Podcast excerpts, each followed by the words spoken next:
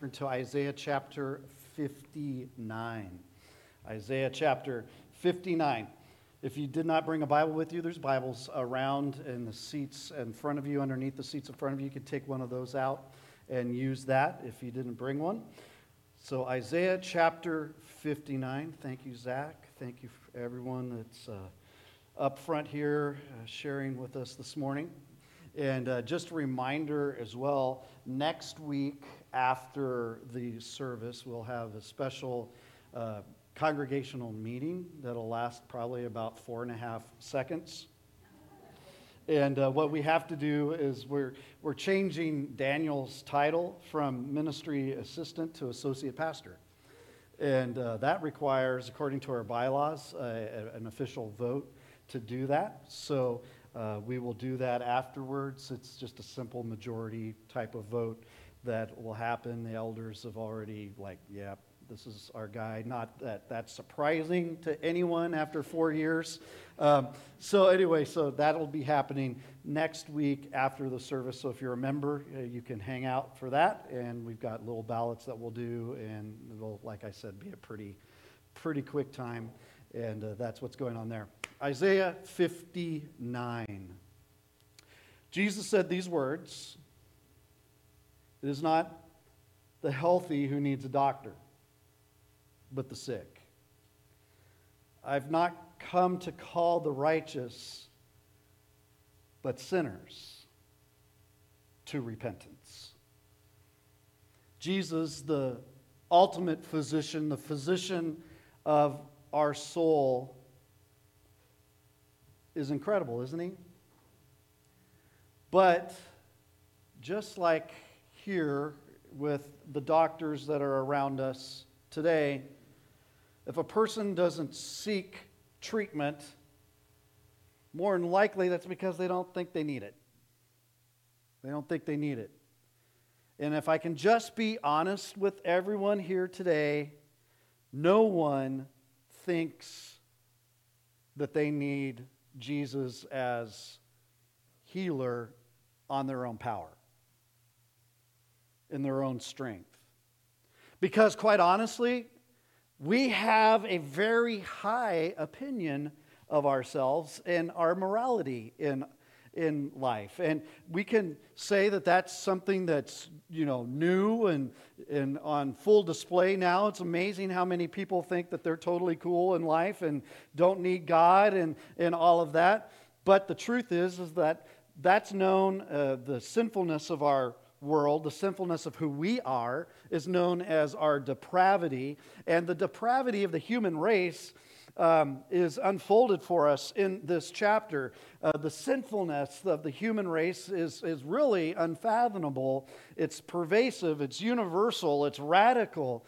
And in the world that we live in now, where it used to take a few days or weeks even to kind of get the news out to what some things are going on in the world or whatever, I mean, now it's, you know, it's on live all the time. You know, it's, it's on Twitter, it's on TikTok, it's on whatever. And what we see is that the evil that's out there is just amplified because we instantaneously see all of it. So, this is universal, it's radical, and actually, it's a consistent message all through Scripture. Now, some passages in the Bible make this radical depravity that we all have to deal with clearer than others, but perhaps, dare I say, the clearest, and one of them is in Romans chapter 3, verses 9 through 18. And the Apostle Paul just kind of levels it on everyone. He just kind of takes his, in one of my phrases, I'm a baseball guy, I love baseball. So if you're ever in a meeting with me and you hear me say this, you're not going to be surprised. But he kind of just takes the bat out and swings it at everyone. All right, so that's a little Scottism, and so just be aware of that. But that's really what he does. He levels the, the playing field and he just slams the bat against every single one of us and calls it the pride that's out there. And uh, just the beat of kind of a mournful drum, the drum beat of phrase after phrase after phrase of how much we need a Savior because of how bad we really are. And he says these words There's no one righteous. Some of you may remember these words. There's no one righteous, not even one. There's no one who understands, no one who seeks God. Now, many people find that offensive. That's like, Paul, I seek God. I seek him. And he would look you right back in the eyes and say, in, in your natural sinful self, you can't. Because he says you're dead in your sin. And last time I checked, if you're dead, you're not looking. And, and it, it all makes sense. There's no one who does good, not even one. And, and our world today, and the generations before, and the generations that come after us, would argue well, no, no, some people do good. Some people do good. Well, Paul, to support his thesis, did not turn to AI to write the paper for him. Some of you don't get that. That's all right. Paul turned to Isaiah 59 and used that as the foundation of what he says in Romans 3. You hear some, some familiar themes. If you, if you go later this week, if you go back into Romans 3 and kind of reread that, you're going to see a lot of Isaiah 59 in there. And that's just the way it works with this. Isaiah stood at the moment that Isaiah was proclaiming God's word. He stood as the mouthpiece of God to a radically depraved human world. And what Paul does is he takes parts of Isaiah 59 and some of the Psalms when he writes these words in Romans 3 13 through 17. Their throats are open graves, their tongues practice deceit. The poison of vipers is on their lips. Their mouths are full of cursing and bitterness. Their feet are swift to shed blood. Ruin and misery mark their ways, and the way of peace they do not know. There is no fear of God before their eyes. And what I'm sharing with you today, and hang with me on this as we walk through this piece by piece, this, this shows us actually what Paul says there. You would sit there and go, well, that totally makes sense today if you just look around zip back 26 centuries from today, and that's when Isaiah was saying what we're going to look at. And it all stands really on two pillars. And the reason that I believe that the Bible is always relevant, no matter what age you're in, really, there's two pillars that, that make that possible. One is the unchangeable nature of God Himself. God never changes. So if anyone says, well, the Bible may have been relevant then, has God changed since then? No. God is the same yesterday, today, and forever. And the God of the Bible is the God of today, and He's the God of tomorrow, and He's the God of a thousand ages forward if He tarries and does not return. Amen? So this God's word stands on that pillar. I am God. There is no other. My word does not change. It, does, it doesn't become irrelevant. You know what the other pillar is? I'm a sinner. The second pillar of the unchangeable gospel, the unchangeable understanding of the Bible, is the unchangeable nature of the human race. Name one generation. You can come up to me afterwards if you really think you've got the answer, which you won't. But Name one generation, just one, that has not had to deal with sin. All right, we'll move to the next thought. Because we all know that's true. We all know it's true. The depravity of the human race is the same now as it was in Isaiah's day. It's amplified in many different ways now because we instantaneously, like I said earlier, see it in all of its ugliness. And it's ramped up and it's depraved. And what people do now is actually many times the same things that happened then.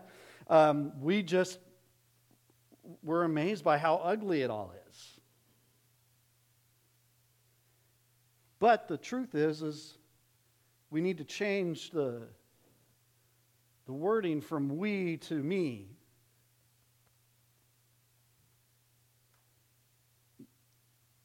We all struggle with sin, and I, me, I struggle with sin. Scott deals with wickedness. You deal with that as well. And the Bible addresses universally this understanding of God never changes and neither does man, truthfully, in, its, in his sin. So it's just as fresh and raw now as it was 26 centuries ago. And so when we walk through this today, you're going to go, if you haven't done this already, because obviously we're marching through this week by week, and man, we're turning the last corner and we're heading for the home stretch in Isaiah, and we've been doing this for a year and a half. And it's like, hold it, we're almost there. And some of you read ahead, and if you've read any part of this, you go, wow, this sounds like today.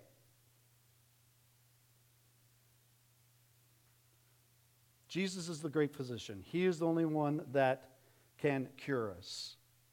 Isaiah is sharing with us the dark and painful diagnosis of the cancerous tumor of sin in this chapter. And we need to listen we need to listen to the brutally honest evaluation of the skillful surgeon who is telling us simply that the sin is terminal. You cannot fix yourself to get out of this by yourself. Only Christ can cure this tumor of sin. And this chapter points to Christ as clearly as possible. But a lot of people shrink back from hearing these types of things. I guarantee you, I could show you after the service, if, if you wanted to, anytime, I can show you a bunch of different church consulting websites that will tell you never, ever talk about sin in your church if you want it to grow. I'm like, what if you want it to grow sinful tumors? But I mean, seriously, that's, that's, that's the word out there on the street.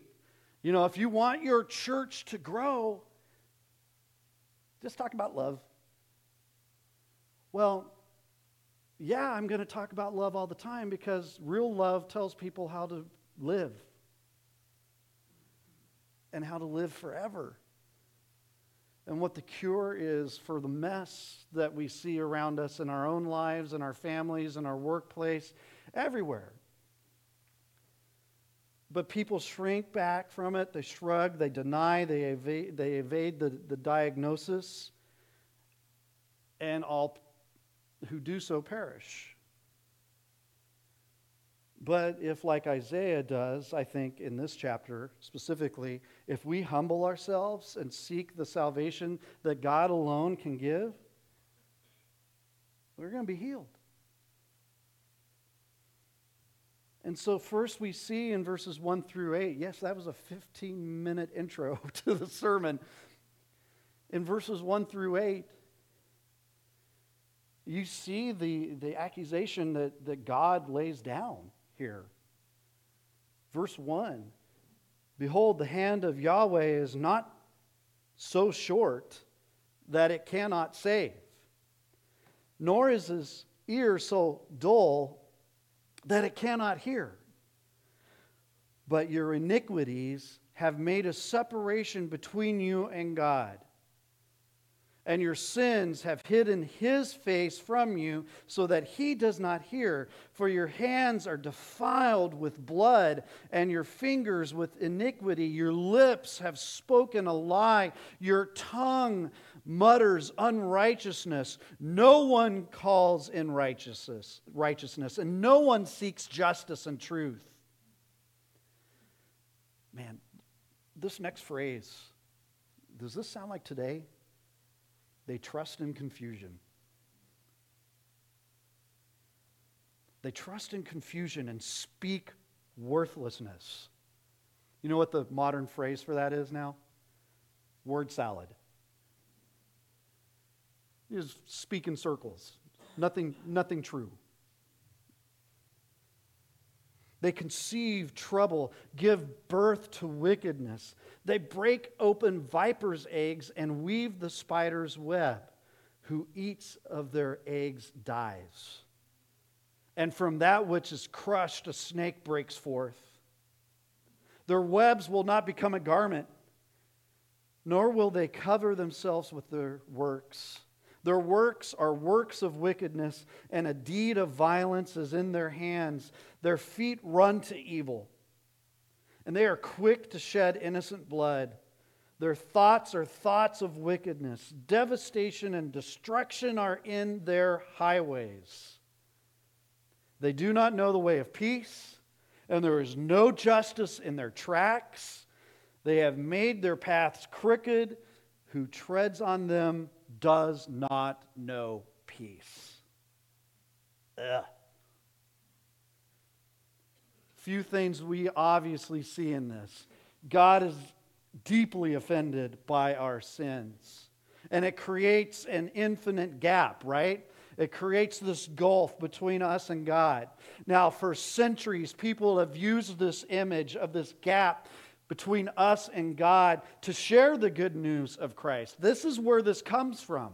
If any of you have ever heard of something called the bridge, the version of the bridge evangelism tool, where you, where you draw out the idea of salvation, it comes from this. So if you've ever wondered where that comes from, it comes from this because this gap is so wide. Well, we here living in the western United States, almost all of us have probably ventured over three and a half, four hours and have taken a look at the Grand Canyon. It is in a gigantic hole in the ground. It has a huge gap in it. And you'll go to a restaurant with someone and you'll go share with people just what's going on in life. And maybe they do, after a while, come to a point where they're like, you know, I just feel like my life means nothing. I, everything's a mess. I feel yucky inside. And you start to explain sin a little bit to them, and they go, whoa, whoa, whoa, that's, that's, that's me. And they, they'll say, man, and I feel like God is like, a, if they believe in God yet or anything, I feel like God's a million miles away. It is time to draw the bridge illustration. And you talk to them about the Grand Canyon. You talk about the simple verse here. Your iniquities have made a separation between you and your God. And you draw a little stick figure because that's as artistic as Scott Julian gets. A little stick figure on one side of the Grand Canyon. And you draw or just write the word God on the other side. Any of you know this illustration? Yep, yep. And, and, and, and then what do we try to do? We, we try to be Evel Knievel, if you're old enough to remember that, and try to shoot yourself over this canyon. It wasn't Grand Canyon he went over, but it was Kings Canyon. But it's a different story. Still, he didn't make it, and he blew up and about killed himself. And we try everything to get over to the other side ourselves. We try to build the bridge over to God by being a better person, by you know living uh, away, or by by doing all these different types of things. Where, but it's still me in charge. And everywhere in the Bible, consist, consistently says you can't do this on your own. You cannot make yourself like God. You can't make yourself holy. You're, you've sinned still.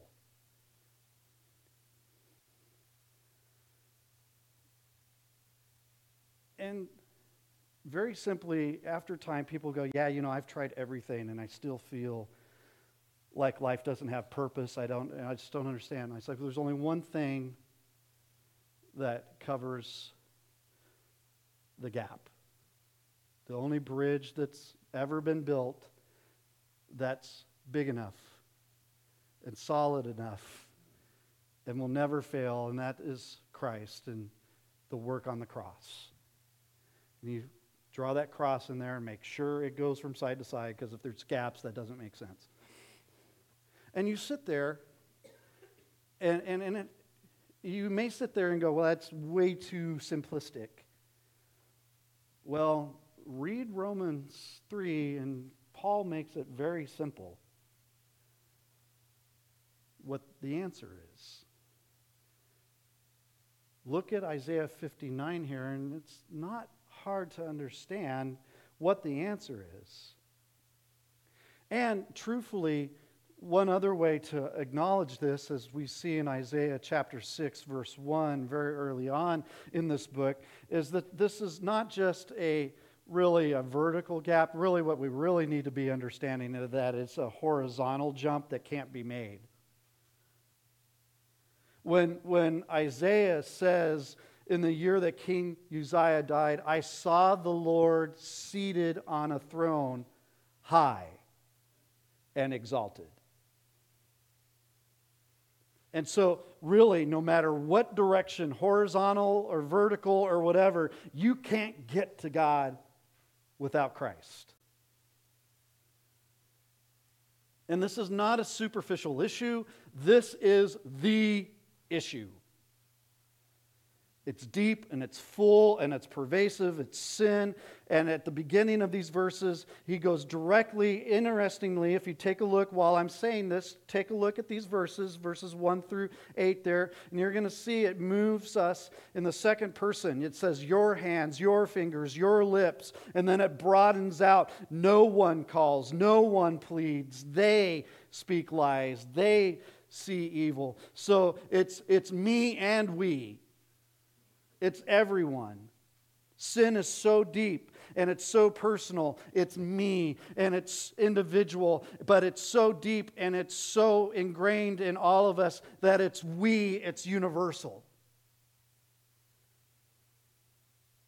And it goes on, and you read that there, the wispy, you got to just picture, the word picture is incredible. The wispy cobwebs of self righteousness are going to get blown away on Judgment Day. You know, Romans 3:20, for by works of the law shall no human be justified in God's sight. It's impossible. So I'm going to stop right here. Little application moment. These verses need to act like a mirror in our lives for all of us. James says that his word is like a mirror. We need to look at ourselves and see what these words are saying to, to us. Paul chose to use Isaiah's words in this chapter and apply them universally to the entire human race by saying, then, what shall we conclude then? So that's why I'm saying stop and apply because that's what Paul did. Stop and apply. What shall we conclude then? Are we any better? Not at all. We've already made the charge that the Jewish people and the Gentiles alike are all under sin. We are all the same, everyone. The world keeps trying to separate us into different groups, right? We all are one in sin.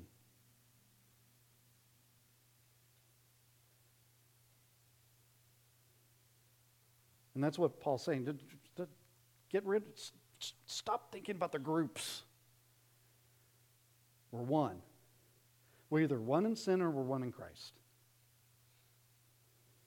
As it is written, there is no one righteous, not even one, no one who understands, no one who seeks God. All have turned aside. They together become worthless. There is no one who does good, not even one. That's you, that's me, that's us. We're talking about one.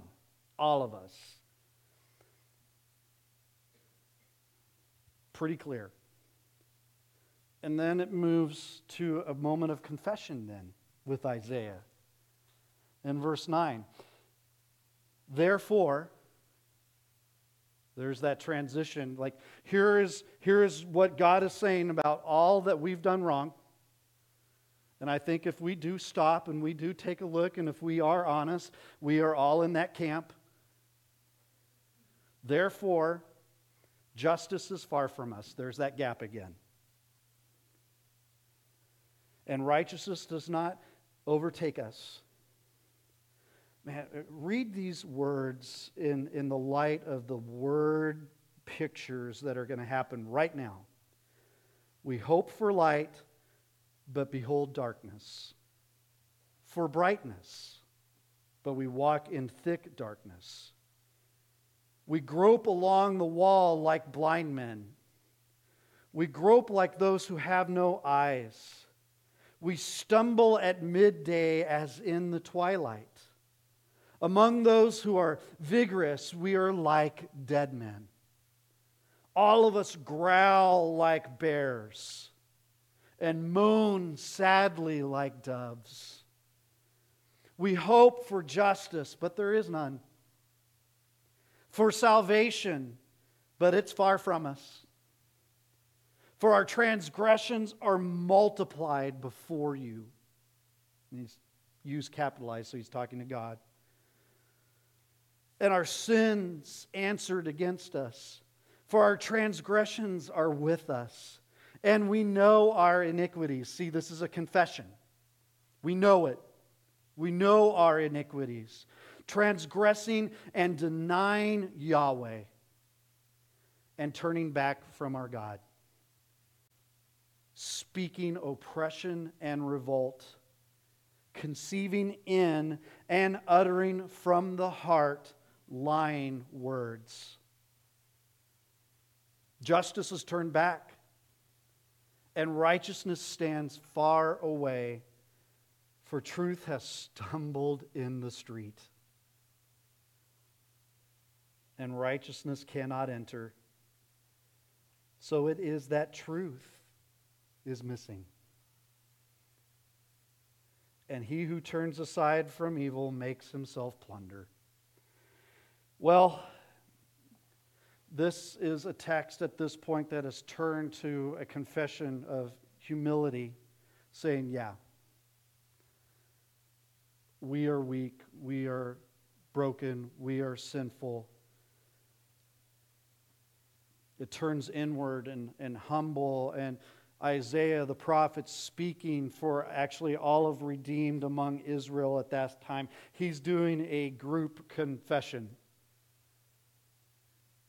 You know, all of us who are redeemed. It's like, it's like if I got here and if, if, God's standing right here in front of us, which we know, okay, we, we deal with the theological problems with that in a minute.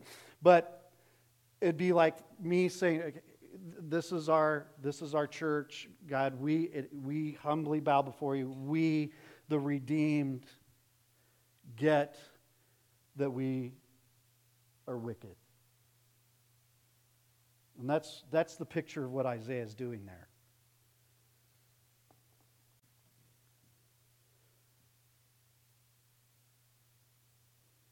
there's, if you notice, there's no effort to deflect the accusation of the verses before, right? So it's not like, well, you know, I agree with two and four, but three and on, I, you know, I don't really think I'm guilty of that much. No. It's the whole thing. Not one ounce of holding back any of that. And, and, and Jesus, in his parables that are so powerful, shared a parable that, that really explains the heart of what this is like in going before God in this, this type of confession in Luke chapter 18. And some of you may know this parable, but let me remind you two men went up to the temple to pray one a Pharisee and the other a tax collector. The Pharisee stood up and prayed about himself God, I thank you that I am not like the other men robbers, evildoers, adulterers, or even like this tax collector. I fast twice a week and give a tenth of all I get. But the tax collector stood at a distance. He would not even look up to heaven. He's acknowledging what uh, did you catch what he's doing there? He's acknowledging the gap.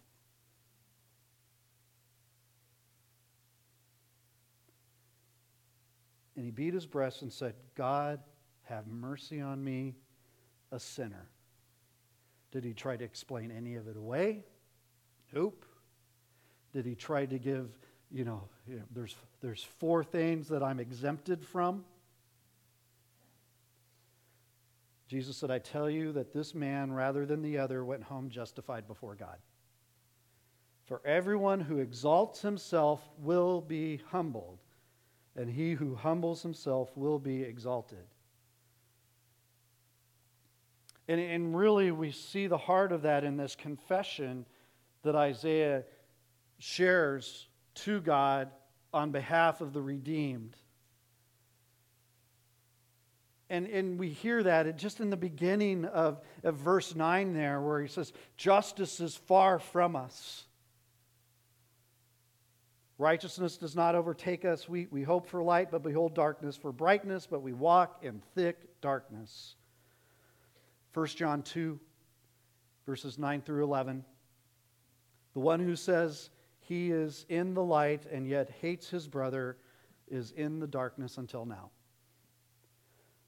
The one who loves his brother abides in the light, and there is no cause for stumbling in him. But the one who hates his brother is in the darkness and walks in the darkness and does not know where he is going because the darkness blinded his eyes.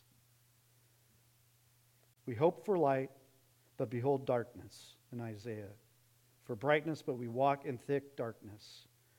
1 John 2 is talking about those who say they are believers in the context within churches But you get the idea there that, that that's what darkness is, does. We've got to confess that.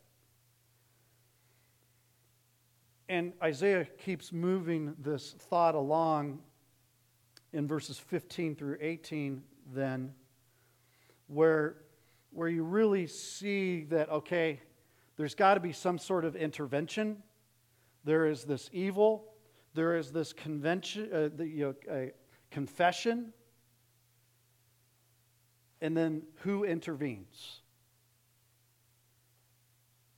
Verse 15 So it is that truth is missing, and he who turns aside from evil makes himself plunder. Second half of verse 15, here we go.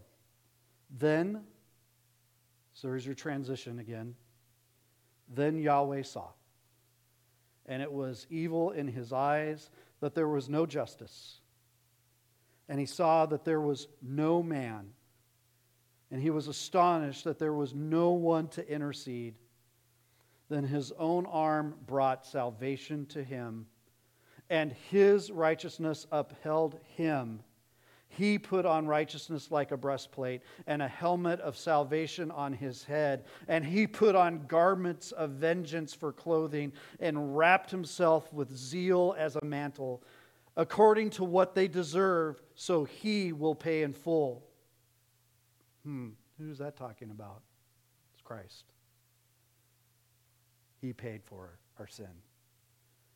Wrath to his adversaries, what is deserved to his enemies, To the coastlands, he will pay what they deserve.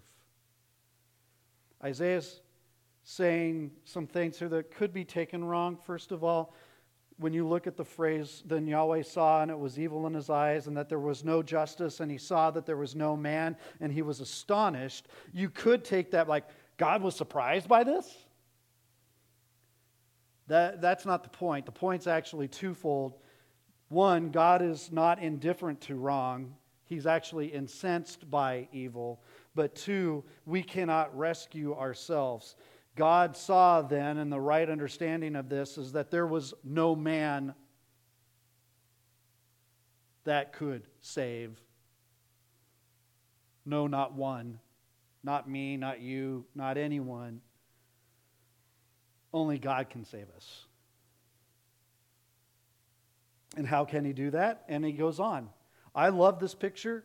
I know I'm a guy, and I, I love, I love the, the picture of the, the strong warrior, and that's God.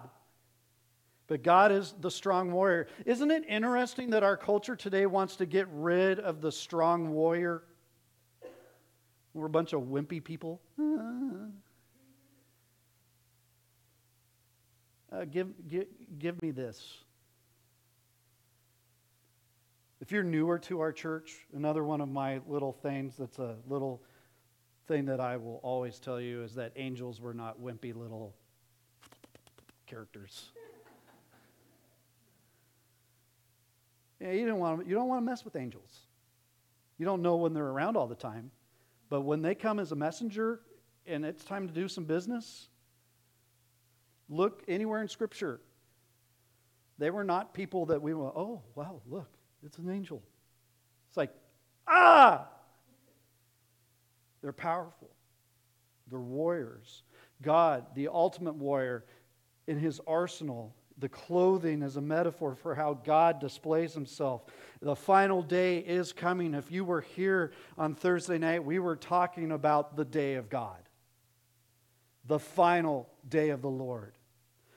There's some like 19 times of the day of the Lord in the Old Testament. There's four in the New Testament. And the last one in the New Testament is when Jesus shows up and it is time for it to be done.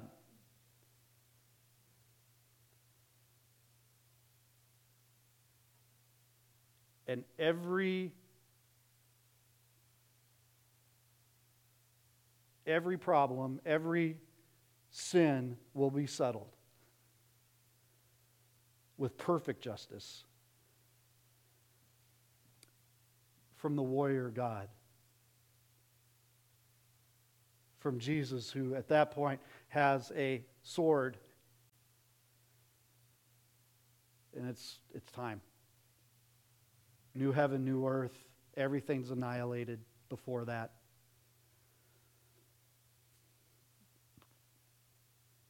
There'll be no hiding place. That's what the last phrase there in verse 18 says to the coastlands. That means, uh, you know, the far remote places in that language. And so, just once again, I'm going to pause for a little application. Don't, don't give up hope. Don't, don't give in to this present age. This, this present evil that's in front of us, that's been in front of every generation since the fall of man, this present age is weak. It's getting old. It will pass away. And you may be sitting there and looking at me and go, it doesn't feel like it's passing away. Actually, It actually feels like it's getting stronger and stronger every day. The Bible says there'll be times like that, right? Persecution's going to rise. It's going to rise. It's going to rise. But what happens? It goes away. And there's certain times, even within our world, where things that you would have never thought could happen do happen, and you know that it's okay. I, I think of the liberation of Paris in 1944. Who would have thought four years earlier that the Nazi occupation of that area would collapse in four years? with them killing millions and millions of Jewish people and Christians and, and a bunch of people. But the evil collapsed, didn't it? And in the streets, there was celebrating. And it's a very dim picture of what it'll be like in the future. I think of just a few months ago in horrific manner of some 50 years almost, the United States said yes to murdering babies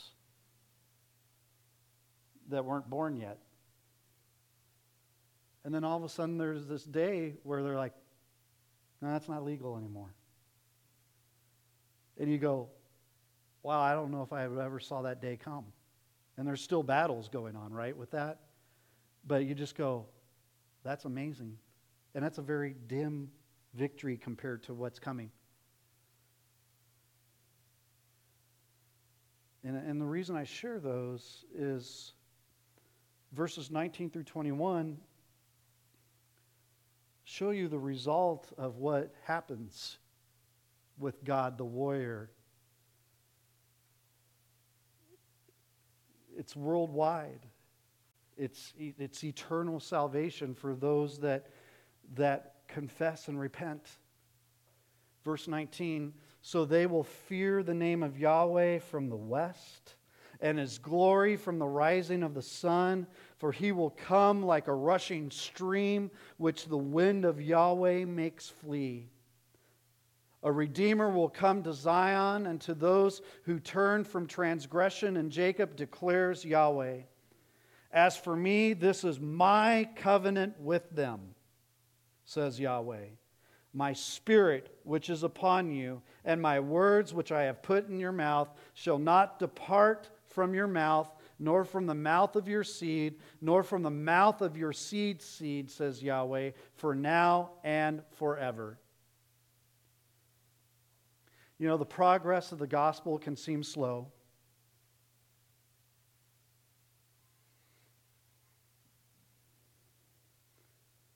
But the present is not the measure of the future. Amen. The glory of the Lord will rise over the earth like a flash flood, spurred on by the Holy Spirit, sweeping the opposition away, dissolving hostility into reverence, and the final victory of the Redeemer. Verse 20 A Redeemer will come to Zion.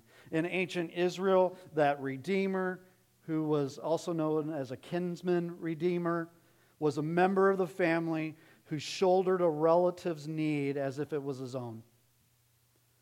For example, if a, a person incurred so much debt that he became a slave, a redeemer would buy back their freedom in Leviticus 25 and other pictures of that.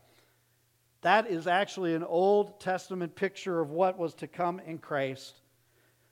Christ is our Redeemer.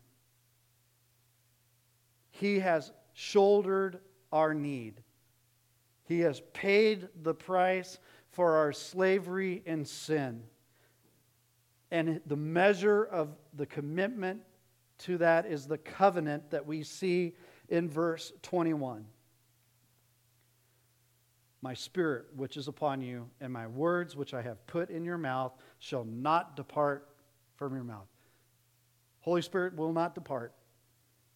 You're sealed. You're in. You're with Him forever. He's your warrior, He's your king, He's your redeemer. So, first, as we wrap this up, I think there's some things we need to do. Acknowledge your sins in detail, like we see here. Go through them, look at them, look at the part of the violence and hand stained with blood part in your life and realize you don't have to commit murder to have your heart be that of a murderer. Jesus said that. You don't have to commit adultery to have the heart of an adulterer. Jesus talked about looking at the heart, and we realize these verses are talking about us, not everyone else, but us. Second, if you are already a believer, a Christian, you need to sit back and realize how much you've been forgiven of. This should be like the number one Thanksgiving thing in all of our prayers every single time we pray. Thank you for saving me. Thank you for forgiving my sins. Ironically, mucking around in verses 1 through 8 as a Christian makes you happy. That's the weird part of it. It has the power to deliver you from complaining about things that are going on in your life because you have been forgiven much. So, if you're a Christian and you've already found all of this out about forgiveness and the riches in this, then it should cause us to esteem, esteem, Jesus more higher than we've ever done before. When Isaiah says, Lo, I, man, I, I look up and he's high and exalted, we as, as Christians should be looking up and going, you are so high and you are so exalted, and you cover that gap. You are the only one that can save. Hallelujah.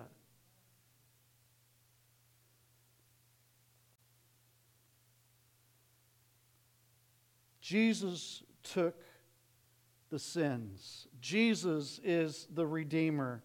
Jesus did not ignore our sins.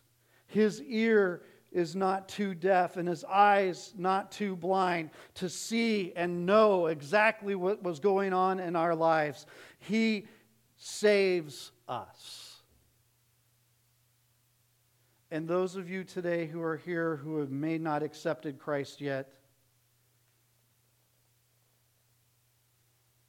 This is a perfect day to acknowledge sin, to confess that, yeah, verses 1 through 8 are right in my life.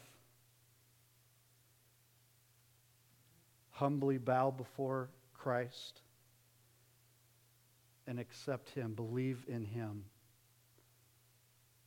Believe that He is Lord and Savior repent and find Jesus as your Redeemer. Trust in Him. Let's pray. Lord, I thank you